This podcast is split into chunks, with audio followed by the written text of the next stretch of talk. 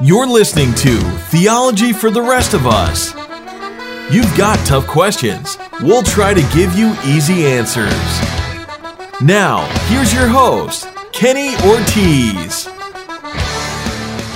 Welcome into another episode of Theology for the Rest of Us. I'm your host, Kenny Ortiz, and as always, coming at you from beautiful Central Florida. Thanks for listening today. Super excited about today's topic, the question at hand How can you believe in a God that you do not understand? And I just want to say right off the top, you I recognize there's going to be moments that we read the Bible and we learn things about the character and nature of God that don't make sense to us. Because we are finite beings, it is impossible for us to fully understand everything about God. There are going to be things about God that seem illogical to us. Think about this for a second. Think about a two or three year old. Like, think about a child. And then think about you as an adult. Let's say you're 30 years old and you have a child that's three years old. Is that three year old going to understand everything you do? Of course not. Does that three year old all of a sudden have the right to then disobey you or begin to simply deny your existence? Of course not. Right? There's a gap between the three year old and the 30 year old, and we understand that. Now, the gap between the three year old and the 30 year old compared to the gap between you and God, that's no there's no comparison there. Like the gap between you and God is far greater and far more massive than the gap between the 3-year-old and the 30-year-old. God is so much bigger, so much stronger, so much more complex. I, saw an interview a few years ago uh, on YouTube with John Lennox. He is uh, a world renowned mathematician. He's from Ireland. He is now a professor of uh, mathematics um, at Oxford. He's also a, a renowned author and philosopher, prolific writer. He also happens to be a Christian, a devout follower of Christ. And he was uh, at a debate, and one of his colleagues came to him and said, John, I don't understand how you can believe in, in a God, particularly talking about the incarnation, that God became a human. And this atheist friend of his said, Listen, I, I could even I could even stomach the idea of a creator but the idea of the God of the Bible just seems, uh, you know, uh, incomprehensible to me. It's completely irrational. How can you reconcile your belief and your knowledge as a scientist with your belief in this religion? And John Lennox, uh, in the interview, begins to kind of explain what he said to the atheist. What about what about energy? Let's talk about something we maybe know a little more about. What is energy? And the, the atheist goes, "Oh, we know a lot about energy." He goes, we can measure energy, we can see its effects, we can manipulate energy, we can we can harness energy. And then John Lennox said to him, "But, but do you know what energy actually is? Like, do you do you fully understand it?" He goes, "Well, actually, no, we, we don't." The atheist says, we, "We don't fully actually know what it is." And then John Lennox begins to quote from Richard Feynman. Richard Feynman is a very famous physicist. He actually won a Nobel Prize in physics, and and, and Richard Feynman said that you know when we study energy we can measure it we can observe it we can observe its effects we can understand elements of energy and then we can understand lots about the different types of things that energy can interact with. But ultimately, we actually don't know what energy is. We don't understand energy.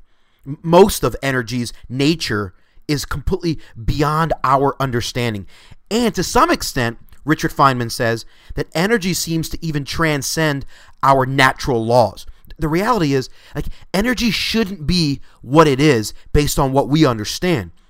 But it is what it is so we we can't just deny its existence, right? Our lack of understanding about how energy does things doesn't cause energy to cease to exist, right? Energy doesn't go away just because you and I don't understand energy. And furthermore, all of us on a regular basis are using energy even though we don't understand it. So there's already a precedent for us believing in the existence of something and harnessing its power even though we don't understand it. I don't go around saying, well, I don't understand it, so I refuse to believe in it. Or I don't understand it, it's illogical to me, so I refuse to tap into its power. No. Every time I get in my car and I turn the key and I hit the gas pedal, I'm utilizing energy.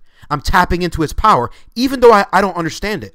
Every time I plug my laptop in to a charger, or every time I plug my phone in to a charger, I'm I'm, I'm using energy. I'm, I'm harnessing something that I don't fully understand or fully get. And energy is something that as as complex as it is, isn't nearly as transcendent or complex as the creator of the universe, right? How can we possibly expect to understand everything about God? And the reality is, not understanding God, or God seeming illogical to you, or God seeming irrational to you, is not a valid excuse to say you no longer believe in a God. Furthermore, if I could understand everything about God, he wouldn't be that impressive. He is God. He is so big, so extravagant. My human brain can't grasp everything about God. If there is something in the universe that is fully understandable and fully logical, then it's definitely not worthy of worship. I worship God because I recognize that He is bigger than me and He transcends me. I am in awe of Him. Let me close by saying this. I, I do recognize and acknowledge that there are lots of things about God that I wish He would explain. But in those moments, I got to remember that God is not obligated to do anything for me or explain anything to me. He's God, and I'm a created being. He is big, I am small. He is strong, I am weak.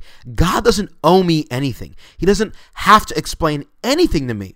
However, in His incredible grace and mercy, in His desire to demonstrate His kindness to me, in His desire to have a friendship with me, He has indeed explained a lot of things to me in His Word, in the Bible. Because He cares about me, He does indeed explain lots of things to me.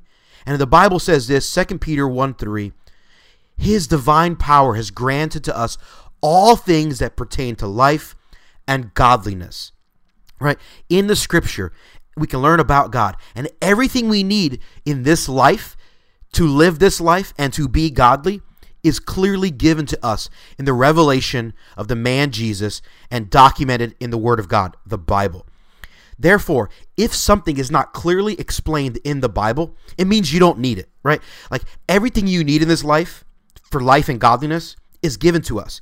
So, therefore, if God has not given us something, that means that He believes we don't need it.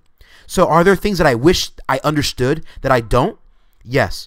But God is telling me, listen, bro, you don't need to know that. Focus on the things that I have given you, focus on the knowledge that I have revealed. And when you get to eternity, when you get to heaven and you see Jesus face to face one day, that's when we'll worry about those things, right? If there's something that's important to your life right now, it's in the Bible there for you. Everything you need for life and godliness is in the scripture revealed to you. And if there's something that you wish you knew that is not revealed in the scripture, the reason it's not in the scripture is because God believes that you don't need it. You may want it, but you don't need it. And that's the moment where you have the opportunity to pause and to acknowledge that God is bigger than you. That's the opportunity, that's the moment to say, God, I trust you. You know better than I do. That's the moment we say, God, I trust you, even though I don't fully understand. Thanks for listening to this episode.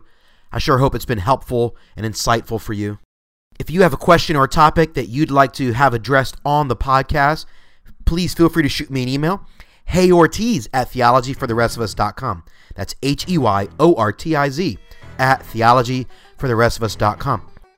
Quick reminder to make sure you head over to iTunes, Stitcher, TuneIn Radio, or whatever app that you have available to you and make sure you subscribe. Don't just stream it, but please subscribe. It guarantees that every episode gets delivered directly to your device and it helps us out a ton in pushing us up the search rankings. So please do this a huge favor and hit that subscribe button. Our intro and outro theme music has been I'm Shipping Up to Boston by the Dropkick Murphys.